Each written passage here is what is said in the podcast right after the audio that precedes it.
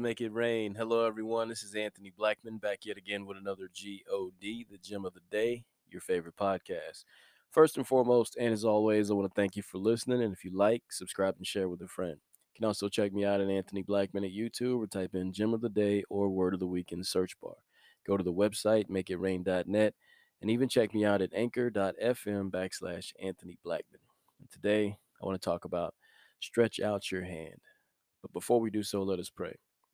Dear Heavenly Father, we come to you thanking you for your love, your mercy, and your grace. Your word that goes forth and prospers, and we should think it was sent. We thank you in all these things. In Jesus' name, amen. With that being said, stretch out your hand.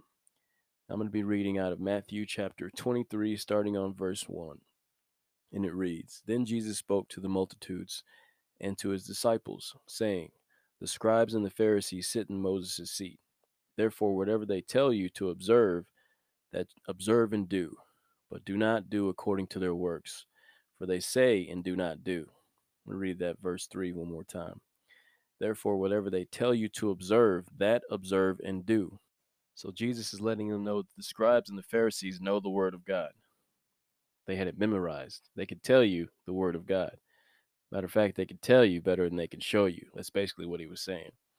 It goes on to say, Therefore, whatever they tell you to observe, that observe and do, but do not do according to their works, for they say and do not do.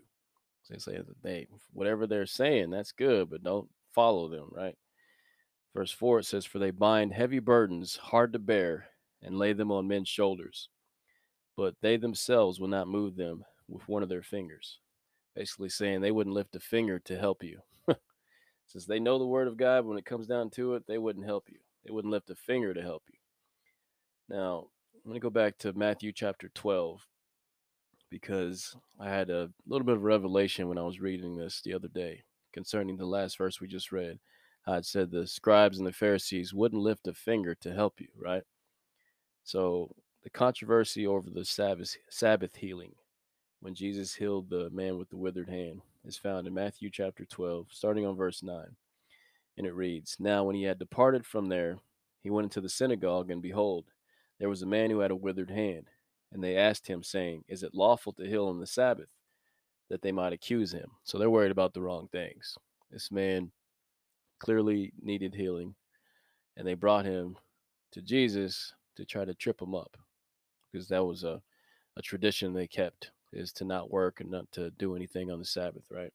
So his response is, then he said to them, What man is there among you who has one sheep, and if it falls into a pit on the Sabbath, will not lay hold of it and lift it out?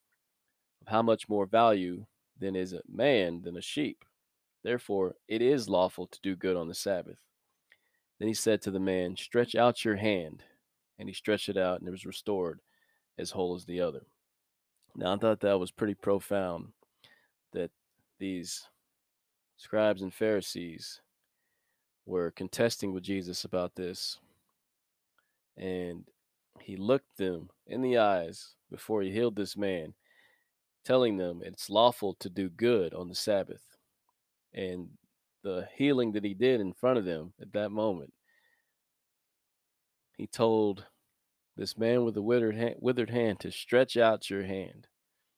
Now, these guys who he was saying wouldn't lift a finger to help someone, he's telling this guy to stretch out your hand.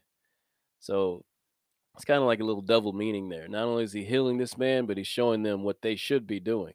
Right? It's lawful to do good. It's it's okay to do good. It's okay to help. It's okay to stretch out your hand and pick someone else up. Don't just tell them about it. Be about it. Lift out your hand. Lift a finger. Stretch out your hand. Pull someone up. Just because you know doesn't mean that they do. So not only should you tell them, you should show them. Now, I'm guilty of this as well. It says that those who teach receive a stricter judgment. I have to walk a fine line when it comes to the word of God because I know it, right? So I should be able to not only tell someone but show them, right? Lift a lift a hand to pick them up, build them up as well. That's what he's telling them. Stretch out your hand and help someone. Don't just talk about it. You're worried about the wrong things. I love that when I when I got that the other day and it just clicked. It's telling them to stretch out your hand, get off your, you know, tails, get up and help someone. Don't just talk about it. The God, God bless.